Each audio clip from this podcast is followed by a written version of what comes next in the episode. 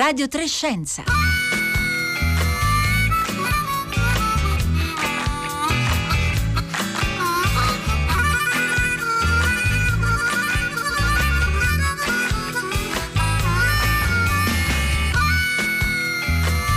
11.30, puntualissimi, un buongiorno vi arriva da Elisabetta Tola, ben ritrovati a Radio Trescenza, un saluto anche a tutte le ascoltatrici e gli ascoltatori che non ci ascoltano in diretta oggi giovedì 9 luglio, ma che invece scaricano il podcast dall'applicazione raiplayradio.it.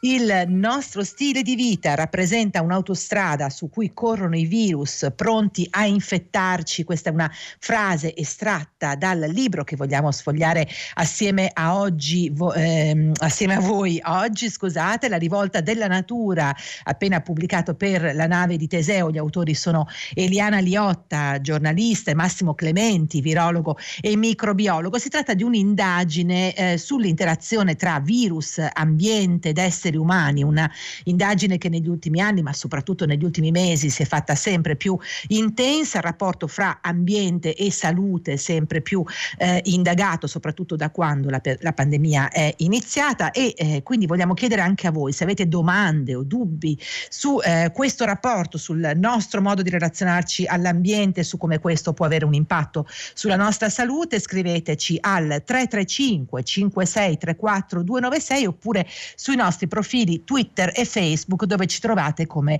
Radio Trescenza con il 3 scritto in cifra.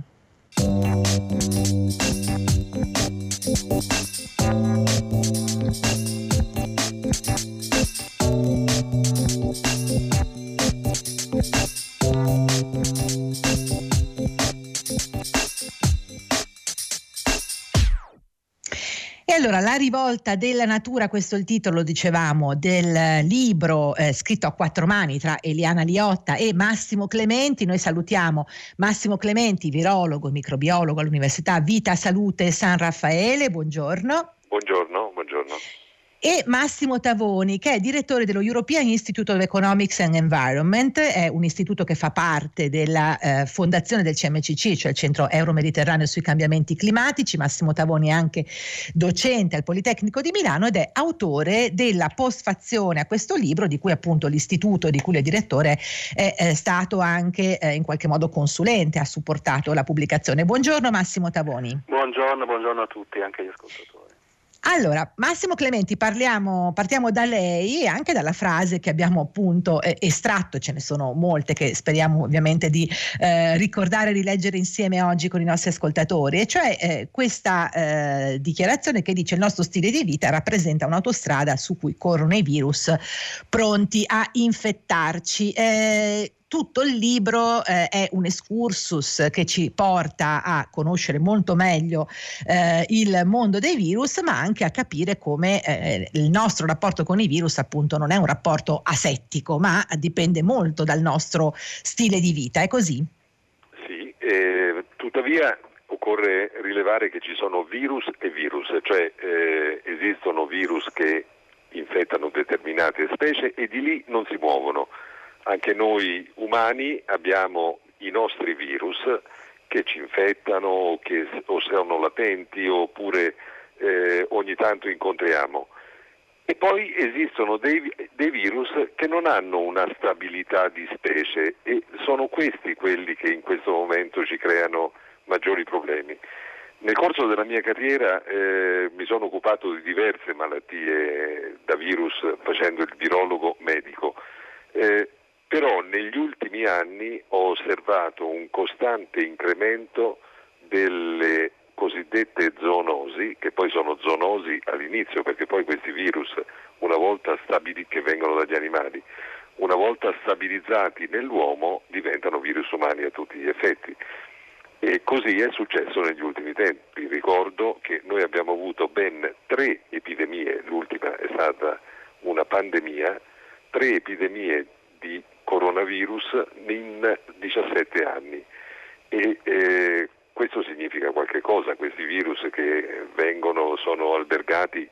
in diverse specie di pipistrelli che poi passano ad altri animali, poi passano con facilità anche all'uomo, vuol dire che qualche cosa si è modificato profondamente.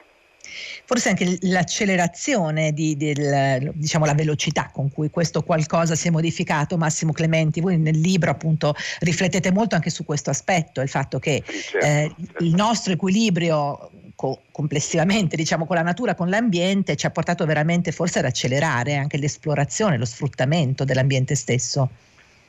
lo sfruttamento, la, la, deforestazione, il cambiamento, l'incremento del, della temperatura, sono tutti fattori che in qualche modo facilitano questi eventi. E, e noi li allendizziamo perché eh, riteniamo, io sono partito dai virus e sono arrivato all'ambiente, la dottoressa Liotta è partita dall'ambiente, da un interesse per questi cambiamenti climatici, è arrivata ai virus, ci siamo incontrati a metà strada perché non potevamo non farlo, perché è così eh, evidente che eh, c'è un'accelerazione di questi eventi. Pensiamo per astrarci un attimo dal, dall'aspetto coronavirus, semplicemente alla diversa distribuzione di eh, artropodi che, portano, che possono portare eh, malattie infettive e che negli ultimi tempi hanno cambiato la loro area di vita, sono arrivati anche, anche nostri, in Europa e hanno portato malattie che prima non c'erano. E questo è naturalmente anche un eh, elemento del quale stiamo diventando forse sempre più consapevoli. Massimo Tavoni appunto nella sua postfazione eh, accende diciamo, la, la, l'attenzione proprio su, su, questi due elementi eh, con i quali ci stiamo confrontando, ne abbiamo parlato anche oggi, eh, scusate, anche ieri qui a Radio Trescenza, cioè cambiamento climatico e eh, Covid, le, le, due grandi crisi, in un certo senso fino all'inizio della pandemia eh, la, la nostra attenzione nei confronti dell'impatto dei cambiamenti climatici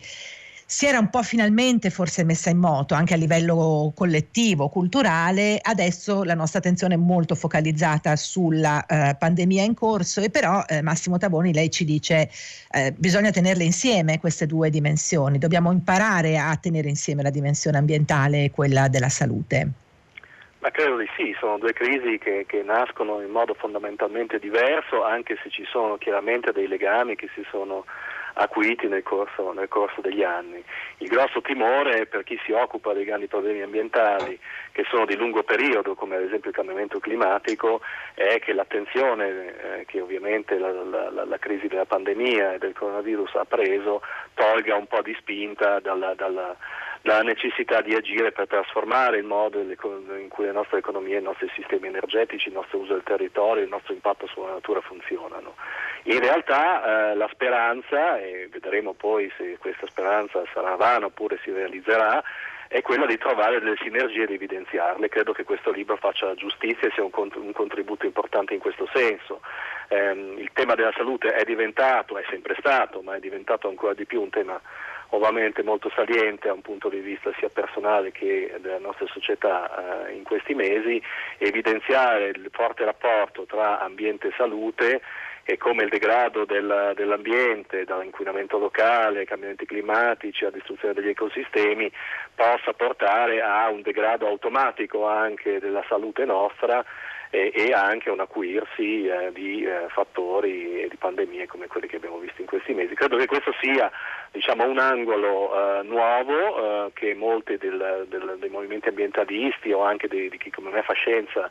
eh, non hanno tradizionalmente usato molto e che però può eh, diciamo, essere usato nei prossimi mesi, nei prossimi anni per far sì che l'attenzione sui grandi temi ambientali mondiali non venga meno. Eh, lei si augura anche che questo sia un angolo, almeno nel, nella postfazione lo dice in maniera molto, molto chiara, attraverso il quale troviamo anche una chiave di uscita dalla crisi dalla conseguenza diciamo della pandemia no? c'è bisogno lo sappiamo ne parliamo tutti i giorni di trovare anche una chiave di ripresa economica che però potrebbe proprio eh, in qualche modo essere individuata in, in un nuovo modo di guardare allo sviluppo e al rapporto con l'ambiente Massimo sì, Tavoni sì per tutti quelli che si occupano di questi temi ovviamente il pensiero è non è che è arrivata troppo presto questa pandemia tutti sapevano che a un certo punto sarebbe potuta arrivare e il timore è che il nostro sistema ad oggi è ancora un sistema sistema incentrato sui combustibili fossili ad alta intensità di CO2, il timore è se facciamo un programma di recupero e di ricostruzione al momento basato sulla infrastruttura che abbiamo ad oggi, rischiamo eh, di infilarci in un tunnel di investimenti che sono ad alta intensità di CO2 che poi ci porteremo avanti per i prossimi decenni. La speranza invece è quello di usare i fondi di eh, recupero e di stimolo alla ricrescita per andare in una direzione opposta. Su questo devo dire che ci sono risposte molto diverse, diverse a differenza di diversi paesi e in questo certo. senso l'Europa è almeno al momento dai primi segnali che, che, si vedono, un esempio virtuoso, nel senso che una buona parte dei fondi del Recovery Fund che si sta discutendo eh, a Bruxelles dovrebbero essere legati, strettamente legati a piani che siano verso la neutralità carbonica o la riduzione delle emissioni di CO2, quindi un allineamento verso un allineamento fra la ricostruzione e la sostenibilità ambientale e anche la giustizia sociale. Ecco, i temi che lei mette sul, sul piatto sono diciamo diversi entra- e tutti molto, eh, eh, molto complessi no? nel legame appunto tra eh, quello che può essere un, un, nuovo sviluppo economico e per esempio un aspetto eh, importante come quello della giustizia sociale senz'altro merita di essere indagato. Ci torniamo tra breve, ma vorrei leggervi già alcuni dei primi messaggi che stanno arrivando al 335 5634 296 dagli ascoltatori o ascoltatrici. Eh, più di qualcuno fa notare che eh, c'è questo elemento comune, cioè il fatto che il coronavirus, l'attuale diciamo, pandemia, sia partita da un mercato di animali vivi, eh, in Germania ci dice, una, eh, ci dice, Luca da Torino, è poi ripartito da un mattatoio a Mantova, da un'azienda che lavora carni, sarà un caso, tre indizi fanno una prova e anche eh, Walter da Torino ci dice il consumo di carne derivati che eh, costituisce un rischio eh, piuttosto alto, molto elevato, se il mondo fosse vegano, dice Walter, non saremo precipitati precipitati in questo pozzo. E poi c'è eh, anche un altro ascoltatore che su Facebook invece ci, eh, no, su Twitter, scusate, ci segnala invece questa eh, nostra tendenza a parlare sempre di dualismo natura verso umanità. Questo è sbagliato, dice Homo sapiens fa parte a pieno titolo del mondo naturale, solo che ne rappresenta la cellula più impazzita. Allora, Massimo Clementi, nel libro voi fate anche una sorta di excursus storico del nostro rapporto con, con i virus. Non è che eh, dipenda sempre solo tutto da noi, o meglio, eh, noi mh, siamo una componente diciamo di un, di un, ecosistema ovviamente molto complesso, il rapporto che abbiamo con, eh, con i virus e con altri agenti patogeni è un rapporto appunto che è fin dall'inizio un rapporto di incontro, integrazione, eh, in qualche modo, eh, qualche volta eh, inf- infezione diciamo, e, e a volte invece convivenza. È così? Sì, certamente i virus fanno parte di noi una parte consistente del nostro genoma, eh, lo si è mh, scoperto nel momento in cui è stato sequenziato il genoma umano e sono state studiate le diverse regioni, è costituita da eh, DNA provirale, eh, un uh, DNA retrotrascritto dai retrovirus, che si è inserito e diventato a tutti gli effetti parte del nostro genoma. Altre, altre porzioni rappresentano dei virus eh, arcaici che sono ancora eh, evidenziabili. Quindi i virus sono sempre vissuti con noi, noi stessi eh, alberghiamo spesso per tutta la vita senza avere manifestazioni cliniche, virus che replicano nel nostro organismo, altri virus che non replicano nel nostro organismo e che hanno un rapporto con eh, noi che rappresentiamo il loro ospite eh, di latenza. Quindi eh, è normale, noi siamo inseriti in un mondo, se vogliamo poi andare a parlare di batteri, i batteri rappresentano anche una, una componente del nostro organismo, il microbioma intestinale è costituito da un numero di cellule batteriche superiore a quello del nostro, del nostro, stesso corpo ed è un organo che ci serve per stimolare il sistema immunitario e farlo maturare quando nasciamo, subito dopo la nascita. E quindi tutto questo eh, eh, ci fa capire che noi eh, viviamo in un mondo, noi siamo arrivati sulla Terra alcuni milioni di anni dopo che i batteri erano già arrivati. E quindi eh, sotto questo punto di vista questa interazione con il mondo microbico la dobbiamo vivere come una, una cosa normale, un, un, rapporto normale. E, è chiaro eh. che poi i microorganismi diventano anche dei patogeni, allora in quel momento eh, li dobbiamo combattere oppure addomesticare. Eh, io ho sentito spesso dire in questi periodi della pandemia dobbiamo convivere con questo virus. Certo dovremmo convivere perché non sempre capita quello che è successo con la SARS-1 che il virus scompaia. Un quesito che tutti gli studenti mi pongono eh, è dove è andato a finire professore il virus della SARS? E è ritornato probabilmente dove, dove, da dove era venuto, cioè nel suo ambiente naturale. E potremmo forse riaccompagnare piano piano con pazienza e senza tanta ambascia anche questo nel suo ambiente naturale, però dobbiamo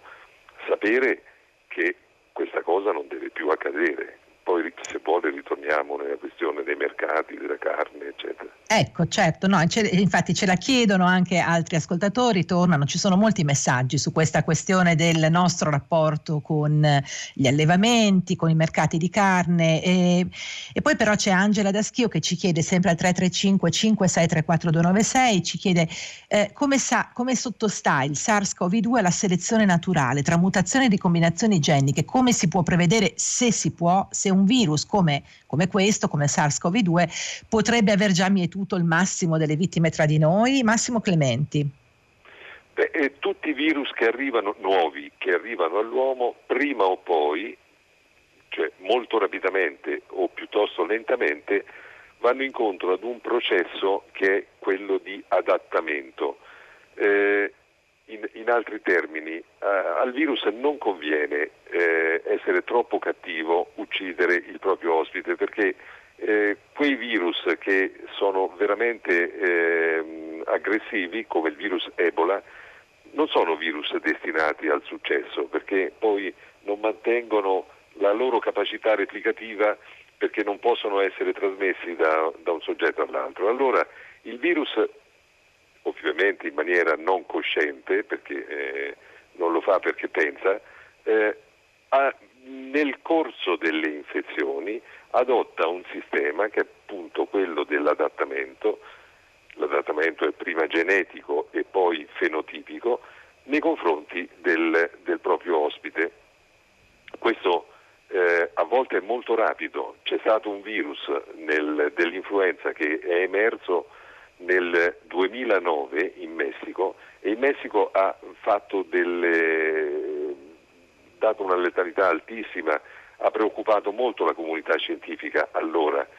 L'Organizzazione Mondiale della Sanità anche allora dichiarò lo stato di pandemia,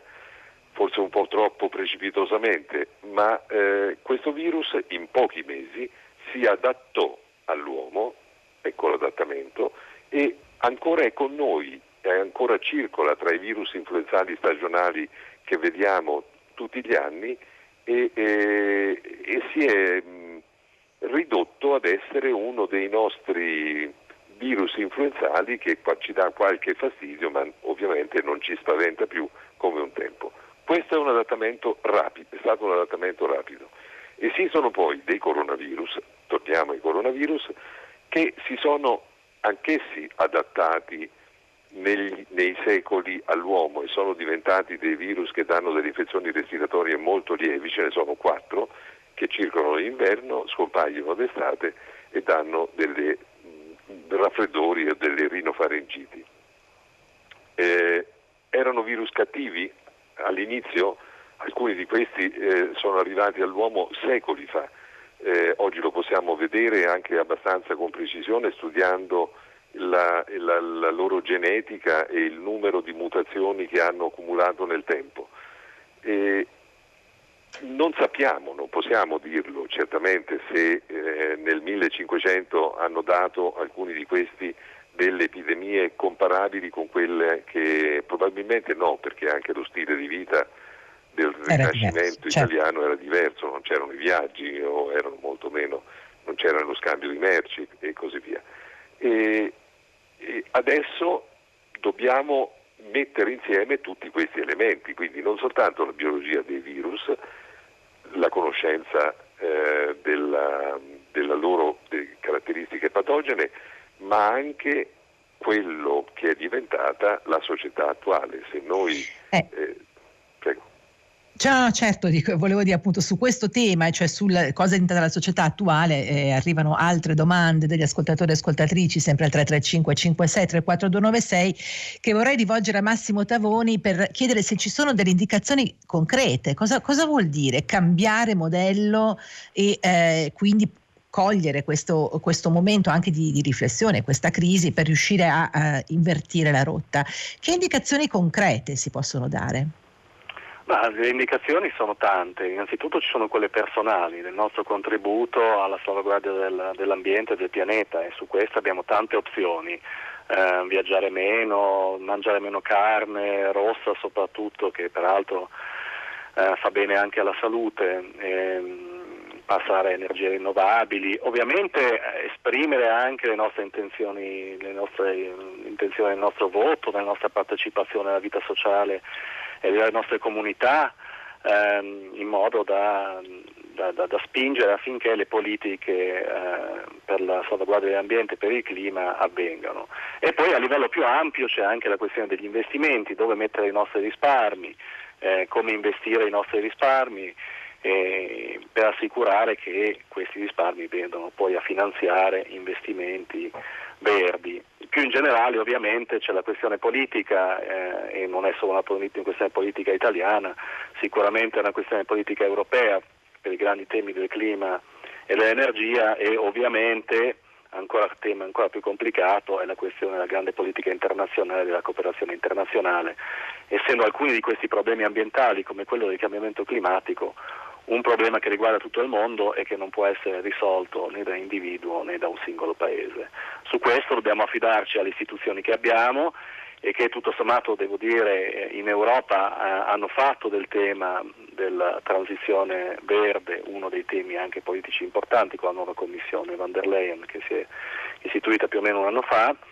ehm, sicuramente una delle zone nel mondo che sono più avanti su questi temi e che hanno una politica più ambiziosa. Eh, rimane, ed è questa un po' la nota più dolente e più difficile, come riuscire a convincere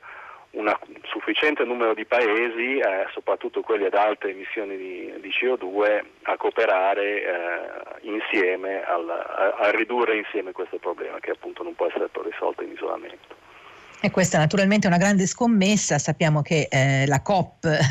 un po' cruciale, eh, che è appunto la conferenza delle parti che doveva discutere eh, anche delle nuove misure, è stata poi rinviata anch'essa al 2021 a Glasgow, ma torniamo per un attimo ad alcuni dei messaggi, Massimo Clementi li abbiamo lasciati un po' lì, ma eh, dobbiamo riprendere questo tema, cioè il rapporto con appunto eh, la carne, con la nostra abitudine ad essere carnivori, ma soprattutto con i mercati dove si vendono. Eh, eh, animali, dove si macellano diciamo direttamente animali ehm, e, e, e, quindi eh, molti ascoltatori ci chiedono di eh, commentare su questo punto. Anche nel libro trattate questo punto. E c'è poi un altro messaggio, glielo propongo subito, che è invece di Salvo, che dice come fanno i pipistrelli a sopravvivere, perché anche su questo nel libro eh, date alcune risposte. Allora, partiamo prima dal primo tema, cioè questo aspetto di nostro rapporto appunto con allevamenti e mercati. Guarda, la, la, genesi di questa epidemia, noi non siamo sicuri che il virus venga da un mercato, è stato ipotizzato, è stato detto, si è visto che certi animali vengono venduti vivi, quei wet markets che, che, che sono purtroppo rimasti in, eh, in alcune zone, in alcune città della Cina. Però non c'è la certezza assoluta perché studiando il virus e soprattutto la biologia molecolare, si è visto che questo virus infetta bene il pipistrello e infetta bene l'uomo. Quindi è probabile che questa volta, per questo SARS-CoV-2, non ci sia stato un animale intermedio come probabilmente è successo nella prima epidemia di SARS del 2002-2003. Quindi non è colpa del pangolino che è stato citato ecco, molte volte ecco, in questi Non sarebbe colpa del pangolino perché il virus del pangolino ha delle diversità genomiche eh, notevoli rispetto a, a questo che potrebbe essere passato direttamente dal pipistrello all'uomo. Ora, è successo al mercato, è successo altrove, è difficile dirlo perché eh, i pipistrelli nel mercato c'erano, quindi è possibile certo. che c'è stata però una chiarezza eh, notevole su questo punto. Direi che adesso è abbastanza irrilevante perché eh, eh, noi sappiamo che i pipistrelli nelle loro varie specie, i pipistrelli sono molte specie, eh, sono anche molto diversi biologicamente come eh, stile di vita del pipistrello. Il pipistrello è una specie protetta, eh, vorrei, perché è un mammifero è un mammifero molto interessante dal punto di vista medico perché non ammala di cancro, vive molto, spesso supera i 40 anni di vita e, e viene studiato dagli oncologi, ha un sistema immunitario particolare, alberga questi virus ma non ammala e, e, e quindi è, è una, eh, un animale che ha le sue necessità, ad esempio un pipistrello eh, per, in una, viveva in una zona eh, di una foresta in cui è stata sottoposta a deforestazione per delle, realizzare delle piantagioni di soia, non ha trovato più il frutto di cui si, si cibava, è dovuto andare per eh, reperire questo frutto vicino a degli insediamenti eh, umani e ha infettato dei cavalli. I cavalli sono morti, ma sono morti anche delle persone che si occupavano di questi cavalli di un nuovo virus, non è un coronavirus, è un paramixovirus che si chiama Endra. E, e, e, per fortuna è stata una microepidemia subito riconosciuta, però è, è, così che accade l'inizio di una, di una pandemia quando poi il virus che viene trasmesso acquisisce la capacità di essere trasmesso da uomo a uomo, perché poi il virus diventa umano alla fine. E per quello che riguarda l- i mercati di carne però ci sono altri fattori che vanno considerati, ad esempio l'episodio che è stato discusso in Germania, eh, eh, l'infezione, quel cluster di infezione ha colpito anche dei lavoratori che venivano da altre nazioni, vivevano in condizioni abbastanza mm, disagiate e di sovra, mm, erano in sovrannumero nelle, nelle case dove dormivano e quindi anche questo può aver favorito la, io non, non, non sarei non c'è un legame che, così, così cer- ecco, certo tra, tra, i due elementi, tra il mercato e la... C'è un legame con la carne, ecco. mentre, mentre eh, certamente il fatto di favorire questa espansione del consumo di carne, quindi sempre più allevamenti, sempre più risorse, perché poi per allevare eh, devi comunque produrre soia, produrre foraggi e, e tutto questo è, è stata una crescita continua. Non ultimo il fatto importante, esula un po' dalla virologia, ma rientra nella microbiologia, che c'è un consumo di antibiotici notevolissimo eh certo. nel, negli allevamenti, non per, per, la salute dei vitelli, ma perché crescono meglio con una eh, quantità subottimale di, eh, di, antibiotico, poi l'antibiotico va nell'ambiente. E questo, e questo apre tutto questo un altro filone, certo, mondo. Che abbiamo toccato molte volte anche da questi microfoni, che appunto poi la diffusione di una resistenza agli antibiotici. Noi ringraziamo Massimo Clementi, virologo e microbiologo all'Università Vita Salute San Raffaele, Massimo Tavoni, direttore dello European Institute of the Economics and the Environment. Abbiamo parlato del libro La rivolta della natura, la nave di Teseo, edito dalla nave di Teseo, eh, scritto a quattro mani da Massimo Clementi e Eliana Liotta, appunto una riflessione sul rapporto, come avete sentito, tra virus e ambiente, quindi anche quello che possiamo fare per raddrizzare la rotta nostra, del nostro modello di sviluppo. Siamo giunti alla fine della puntata, vi saluto assieme a me tutta la squadra, Rossella Panarese, Marco Motta, Paolo Conte, Roberta Fulci, Paola Brai e eh, Marco Motta in regia. Il concerto ora passa al, eh, scusate, il microfono passa al concerto del mattino ed Elisabetta Tola. Una buona giornata a tutti.